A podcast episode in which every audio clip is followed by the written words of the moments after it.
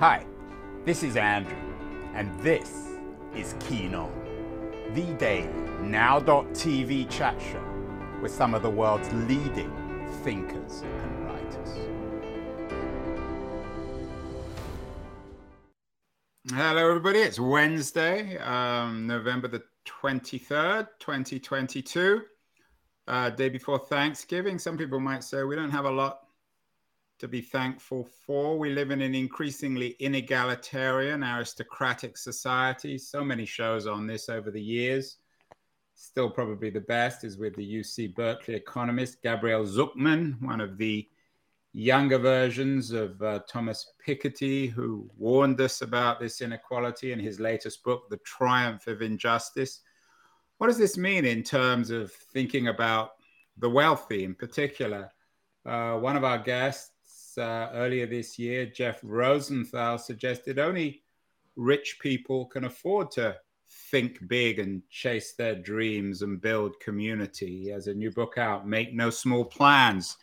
Only wealthy people perhaps uh, can afford to do that to avoid making small plans. Although some people seem to think that wealthy people aren't really that different from everybody else. Um, J- Jamie Weiner was on the show recently.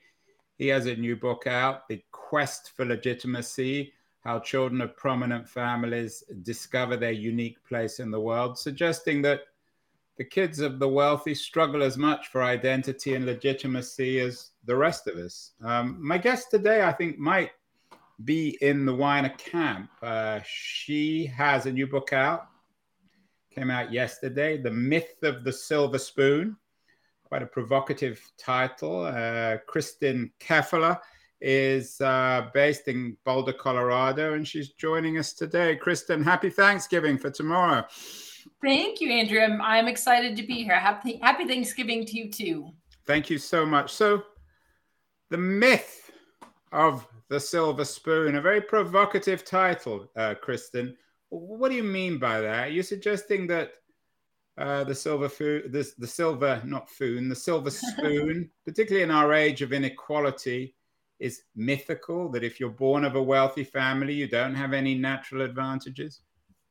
Um, I I am saying I am saying that there the myth of the silver spoon is that like if you're born into a wealthy family, you have it all made, and that that there are no problems. I would say I'm very much in the Jamie Weiner camp um, in terms of he is both a friend and colleague, and, and in terms of of shining a light on the fact that just because you're born into wealth doesn't mean that that you have no problems. What what I disagree with though that what of what you just said is that um, that it that you don't have any natural advantages. I think every single one of my rising gen clients would absolutely agree that they have significant advantages and and and that's actually one of the things that becomes a stumbling block their their recognition of the advantages they have in combination with sort of the the darkness in which their cha- their their problems and challenges are held. Like nobody wants to talk about the problems of a rich kid right? And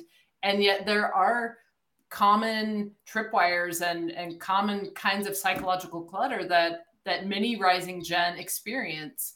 And so it's both because they know they have privilege and so many advantages and because we don't have open and honest conversations about money and wealth in our culture, that I think we we end up losing a lot of their skill and talent and their social networks and the the financial impact that that when they're self-actualized that they can they can provide us. And so the myth is really about this idea that just because you're born with with financial advantage doesn't mean that the path is entirely paved you are your day job is as a um, a family wealth consultant. That's one way of putting it, almost euphemistically. Have you written this book for your clients, for your wealthy clients and their children, or are you writing it for the rest of us, or both? Yeah, it's a great question. When I I will say that when I first started writing this book, my intention was really to try to create something that would be helpful to the rising gen in affluent and enterprising families because I've worked with so many of them that just get so stuck. And yet they have access to social networks and financial capital that if they were unstuck the, the there would be a significant ripple impact through communities. And so i wrote this originally with them in mind and their parents and their trusted advisors.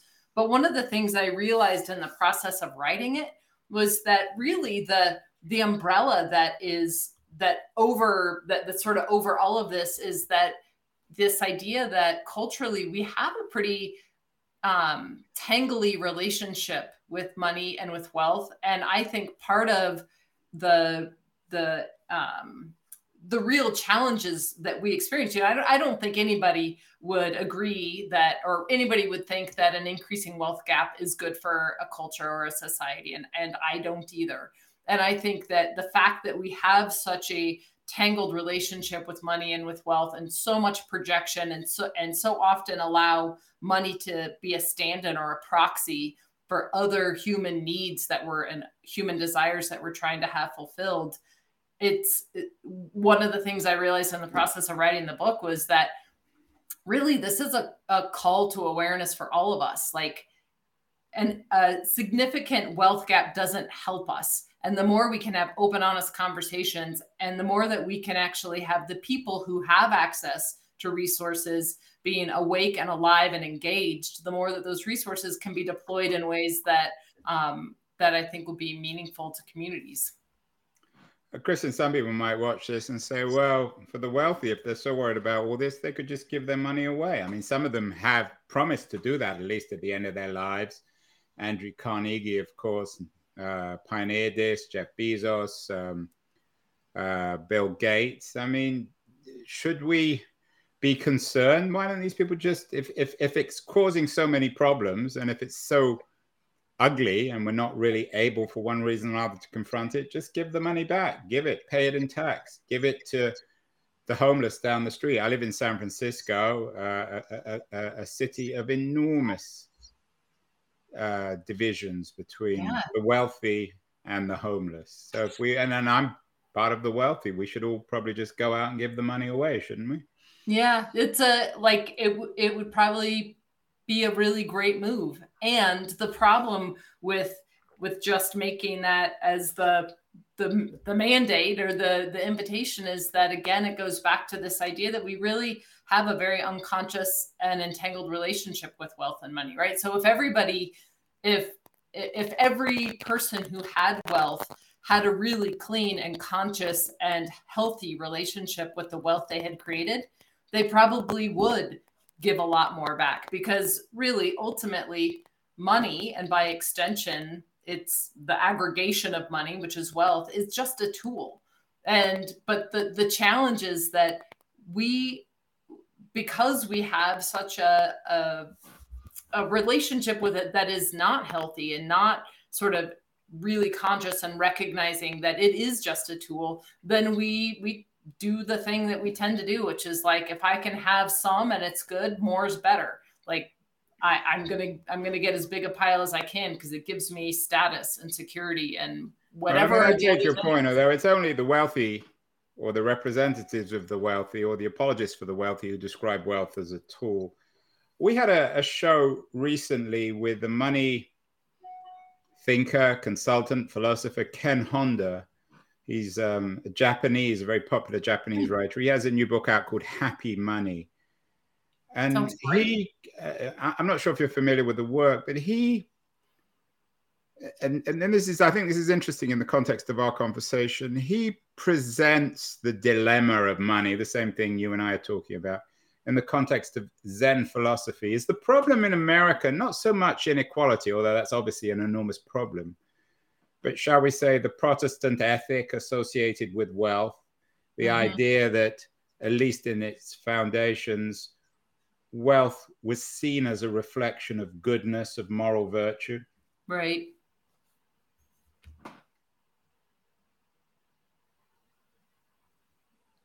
Oh, are you there?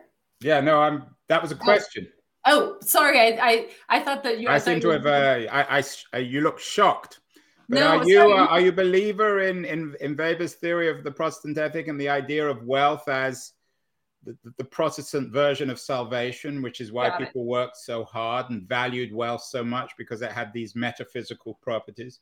Right. I'm okay. I understand the question. I thought you were still leading up to the question. Um, no, I I'm not a I I believe that that is part of the fabric of how we relate to money. I'm not a believer in the the premise itself, but I believe that that's that is actually a huge reason that we have the the relationship that we do with money. Um, and you know, it's sort of woven into our fabric. And and culturally, we're we're not the only ones who have a tangly relationship with money, but we we definitely in America we do have a, a sort of long ties or long yeah a long history of um, kind of a, a relationship with money where it's not always what it is right? Like it, at its heart it's a tool.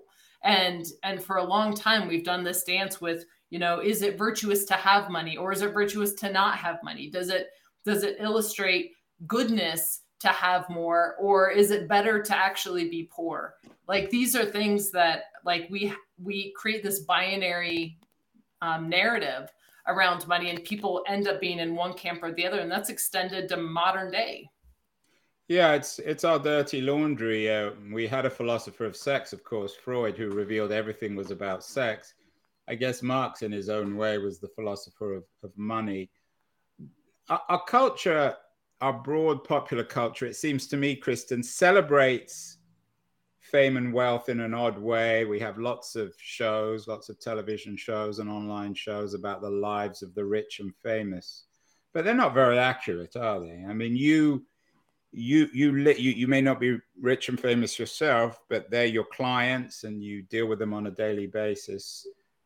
Yeah. How, how much of our culture and, and, and its coverage of wealth and of fame reflects truth, or is it just the, the Hollywood version of what it's like to be rich and famous? I I think that the how much of our our popular culture that it, that represents what is what it's like to be rich i think it's very little at least with the clients i work with right and i'm not working with like celebutantes or people who are really trying to um, project the image of status in a way to actually generate more wealth. Like I, that's not the typical kind of client I have. The typical kind of client I have is one that where generally it's like someone, a wealth creating um, couple, a person, you know, often a wealth creating person and, and his or her partner had a, a really great idea and a strong work ethic and built something that they were able to to create that um, that ultimately had enough value that they could either really generate income from it or sell it and generate some liquidity. And though that that kind of person is really at their heart very much like a just hardworking and committed to to doing something pretty awesome some big idea of their own. Um, and it doesn't mean that i don't work with families that have you know, sort of the things that from the outside we think would be amazing, like right, like private planes and and really beautiful homes and second homes. Um, but at the heart, at least my clients are they're just people, and they they just they in general they want to find a way to to wake up and find meaning in their lives, to contribute to their communities. Um, and they may be a little um, sort of taken with the ability to do the things that they're able to do but in general, the people I work with are also have two feet on the ground and and feel really lucky for what they have. Yeah, I'm going to be again a lot of people scratching their heads a little bit on the idea of family wealth being a, a, a burden. But if if we buy your idea, is it mostly a burden on them, on the people who the first generation people who made their money, or on their descendants, their children and their grandchildren? Say that it I, I, don't experience often wealth creators find it to be a burden. Um, I think they find it to be more complex to actually navigate that territory than they thought it was going to be. There's more things to have to deal with than they thought they might have to deal with, more emotional and psychological consequences to family members and to their own lives. But I, I would say um, I would even reframe it from being a burden to the to the next generation that because most I, have actually never worked with a, a rising generation family member who said that wealth was a burden. What they experience it as is a more convoluted path than what it appears from the outside. That they they feel like there is ultimately there's more psychological tripwires than um, than probably any one of their friends or somebody else from you know outside their circle would ever expect that they would have things like feeling feeling isolated because they're not really um, they're not really they don't have a good litmus test for what an authentic friend is. Like is this person hanging out with me because they just genuinely like me for me? Or because i have you know the funnest house and the and the coolest things to do? And and not being able to discern that is something i mean being able to discern that is a skill we build over time. And being in a buffered place then wealth creates a buffer and i um, assume that results in a in a in a form of self segregation if you're only if you're wealthy if you're the kids of wealthy families and you don't trust whether or not people really like you because of your money then you just make friends with other kids of wealthy families and you have less to worry about at least on that front. So in a way it only compounds if not the inequalities, the, the class nature of American society. And that's the irony, isn't it, Kristin? And that's the, the great paradox of America. On the one hand, it's a deeply aristocratic society of enormous inequality. Uh, it was founded on the idea of democracy, and the reverse has taken place. And yet, the traditional accoutrements of aristocracy, from dress and title, um, can't be embraced. So these people can't walk around wearing the dress of the aristocracy. If anything, they have to hide it. Right. Yeah, I, I think you're I think you're right in that it's a you know it's sort of a an interesting paradox of of the role you know in in our culture wealth really does create the you know it has the the aristocracy it's it's the it's the thing that you know when you're when you're part of the when you're part of the masses it's what you might be looking to to say like i want to be like that. And yet we also have we have projections of what you know sort of the pining for what we think it would be like if we were wealthy. But also we we hold a lot of judgment around those who have wealth and particularly those who have inherited wealth. Um, so again it's like that place that becomes a that that makes it difficult for us, I think, to have to have honest conversations about what wealth actually is and what it isn't and what it can do. And of course, the system itself benefits the wealthy, especially college. Uh, my daughter's at a fancy liberal arts school on the East Coast. And my sense is that she and her friends discriminate between uh, the kids who get in because they're academically talented, but versus those who get in because their parents gave money and their parents went to this college. So again, we have the the architecture, the infrastructure of aristocracy, but no one's really willing to acknowledge it. Right, right. I I think you're I think you're spot on, Andrew. It's a it's there are so many shadowy places where where we send you know two different kinds of messages about wealth being good and wealth being bad and people who have wealth being being good and desirable and those who have it being sort of bad and like why did they get that advantage? And just like you described with with your daughter and her friends at school like we we want to we want to celebrate those who have gotten to where they've gotten on merit right? And as we should. And and yet there are there's so much um there's really so much that even just having some economic advantage gives you more leg up that that like the entanglement between merit and privilege i think are like that's another place where they're not those are not two cleanly separate um, ideas or two cleanly separate pathways. Is the struggle when you when when these people come to you is the struggle uh, leading what you call the impactful life or convincing others that you're leading mm. an impactful life? Yeah, that's a great question. Um, I think that it that's an interesting question. I'm trying like I think that at the heart of it when when clients when um, rising gen come to me and become clients what they're really seeking is is to find meaning and impact and so to actually lead an impactful life.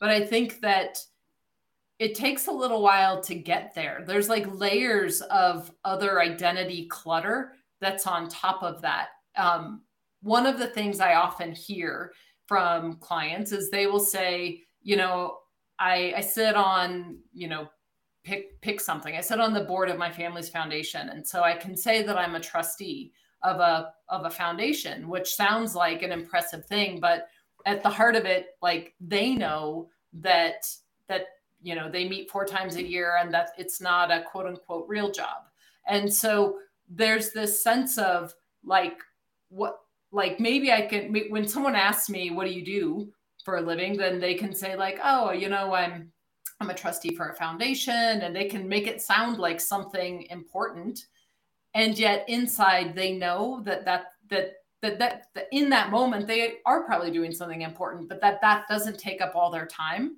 and that they're not may not really be having the kind of impact that they want to have. And so there's also this confusion between like wanting to genuinely wanting to to feel like their life matters, like what they're doing has meaning and impact, and um, and being kind of in getting tangled up in just this idea that like, well, what do others think about what I do? And if I don't have to have a real job, uh, you know, a go out and get paid paid for my work job, do I should I be working? And like, there's just like there's layer upon. what do you tell them? I mean, you're a professional consultant. You call yourself a family wealth consultant, which is a euphemism. I think there are other words we could use for it. Um, my my amateur response would be go out and get a real job, become a doctor, become a yeah. social worker, I, go go overseas and and and help uh, development stuff, address environmental issues. There's so many things you can do. You don't have to work for your family trust. For sure. I my my advice is that that working is important. Working doesn't have to be defined the way we traditionally define it, um, and I can speak to that in a minute. But I think that at the heart of it, the, this idea that removing the financial need to work in any way removes the human need to work.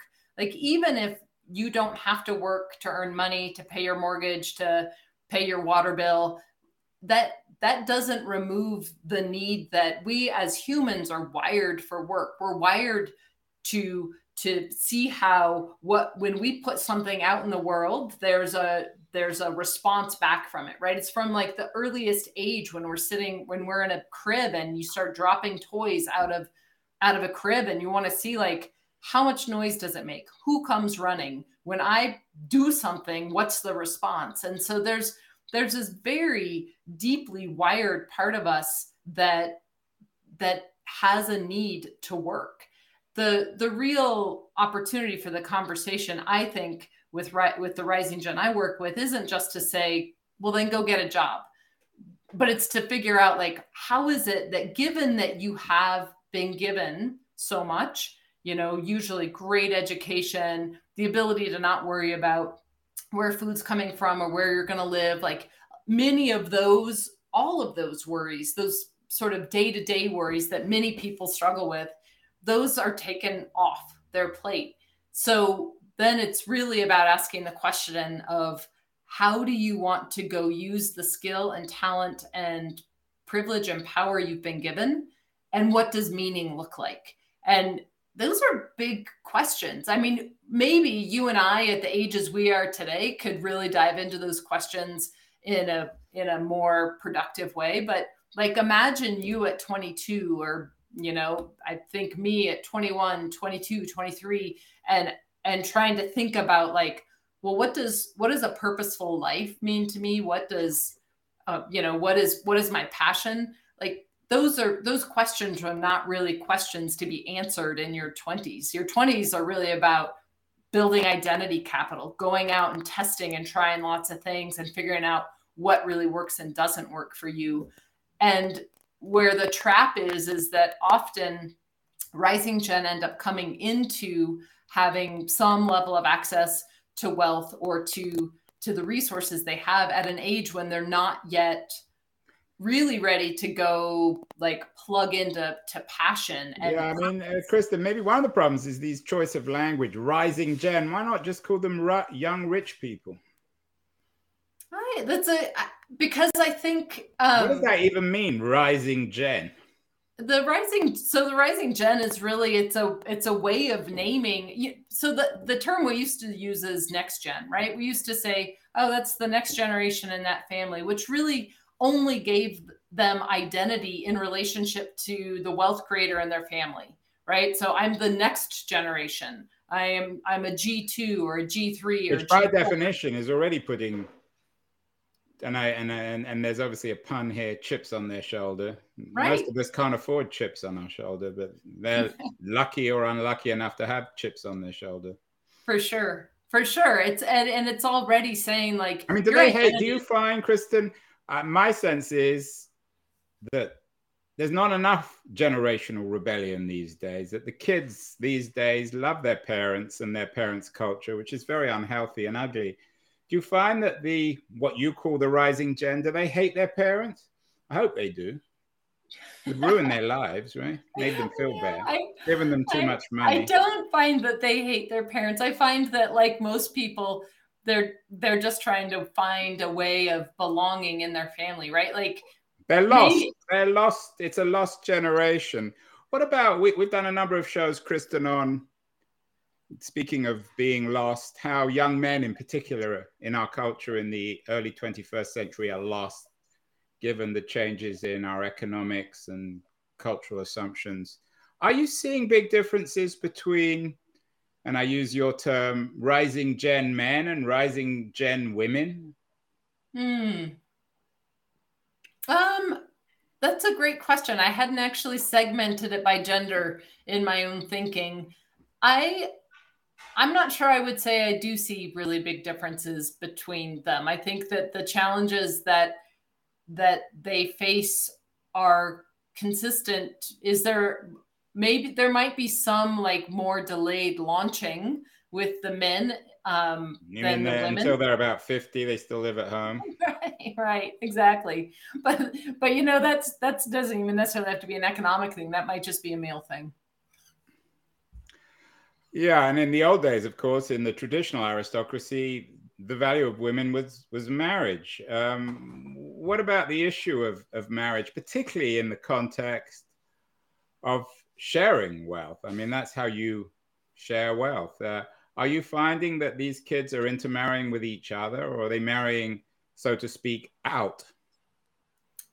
I I find that um, that the relationship clutter that that these these young adults have is pretty deep and that often they they tell me it would be easier if they could just marry someone who was maybe in a similar economic demographic but the truth is it's not because the, uh, the that really understanding what this wealth is and isn't to to a to a rising gen is what is more important to helping them understand how to be in relationship. And i would say that that it is one of the things that is probably most difficult is um, for most of them is is finding partners that they feel they can really trust and who they feel really love them for who they are and where they can um, navigate the relationship that they now jointly have with wealth together when you know as you know where we started this conversation where culturally we don't have good language for how to talk about money and wealth. We don't have good role models for for having good conversations about money and wealth. So to think that a young couple would come together and be able to to successfully one learn how to partner and communicate and do the things that couples just have to learn how to do anyway and then add this magnifying glass of wealth on top of it and think that they could do that easily and well is um, it's faulty thinking right it's it wealth it, doesn't have to be the thing that takes a couple out at the knees but it really truly is a magnifying glass. If there's any whatever dynamics may already be going on in a relationship wealth will only expand them. Can you find my son or daughter a rich partner? Maybe, Maybe, we need social networks for rich people, which everyone would want to belong. Finally, um, Kristin, in all seriousness, I mean, it, as you can imagine, and you're being very good natured about this, it is somewhat hard to feel sorry for these people, but I guess we should. Everyone else has complaints. Why not wealthy people? Um, you suggest that they need to claim their flame. I mean, basically, is your argument that everyone has something in them, a flame which may need to be ignited in some way or other, but all people have value, all people have potential, everyone has a path in them, wealthy or poor, and that the challenge for your rising gen is finding that. Is that the core message in the book and in your work? Yeah, it is, and I I will I, I have to correct one thing that you said, Andrew, because I, I, any one of my rising gen would act, totally cringe at the idea that anyone would feel sorry for them. They're not asking for a cry of sympathy. Um, so so we can we can put that aside. There's this isn't about feel sorry for for the rich kid. This but this really the at at the the core message for the book is is that there's this that every single one of us has something magnificent in us. And for various reasons, we may even Donald Trump. Who you want me to opine political? I'm not. He's, I'm not sure he's a sign of wealth. Who made even more wealth? Anyway, I don't want to talk about Trump. Yeah, I don't want either. Him up. um, I do think that you know when when the I do think everybody has something brilliant in them to bring forward, and how that gets channeled and and the impact that it has um, is really up to each one of us to to be on the path of self actualization to decide like i'm going to own my my own life. I'm going to take radical responsibility for creating what i what i want and need to create. And everybody has their own psychological and emotional clutter and and this this is really just about naming the specific kind of psychological and emotional clutter that um, that those who have been born into great privilege have, and to acknowledge, like, yeah, there. If we could have some legitimate discourse about that, about the idea that that money doesn't solve everything, it doesn't make everything easy, and in fact, it makes certain things harder. And the more that we could actually have discourse about that, the more I think that those who have access to wealth and who have access to to social networks and to the ability to truly have impact because they have capital, the more we could actually solve a lot of problems that we have been very entrenched and stuck with, um, and where governmental agencies and and even well-meaning nonprofits don't have the ability to move as fast as privately held capital can move. Well, there's another discussion here. My my solution would just to if not to eat the rich, certainly tax them radically. If they all paid 98% on their wealth, then we wouldn't be having this conversation. But you seem very sympathetic uh, as a family wealth consultant. So when I make my fortune, Kristin, I'm going to come to you as a consultant. Meanwhile, we can all read your Myth of the Silver Spoon, an interesting book, an interesting take, someone who has access to the wealthy, navigating family wealth and creating an impactful life. Congratulations. Um, uh, on, on, the book. It's just out, uh, Kristin. And, and finally, um, is there a big difference between US and, and European wealth on this? I've read some pieces about young Europeans simply giving away their money. We began with that issue. Um, I'm sure there are some young Americans as well, but do you do you see Europeans pioneering this in terms of the young wealthy of Europe simply just acknowledging this is a huge problem and just quite literally giving their money away? Yeah, you know what? I I um my experience set is more US centric, so I can speak more from experience in terms of what I see um in our in the US culture, but I would say that that Europe in general has um often shows Europeans show a different relationship with wealth because there's such a longer history of of dynastic wealth like the the kind of wealth that is in Europe is like so many genera- often so many generations older than what we have in the US and it's held in a different way right? The um, not that there's not incredible entrepreneurs in Europe but the culturally speaking they're like the US has really sort of held up the entrepreneur as as almighty. And and europeans have honored a lot more of tradition and sort of deep culture around the aristocracy. And i think that um, that ultimately probably has yielded a different kind of relationship to wealth um, and and i would submit maybe a healthier one than than we tend to have here in the us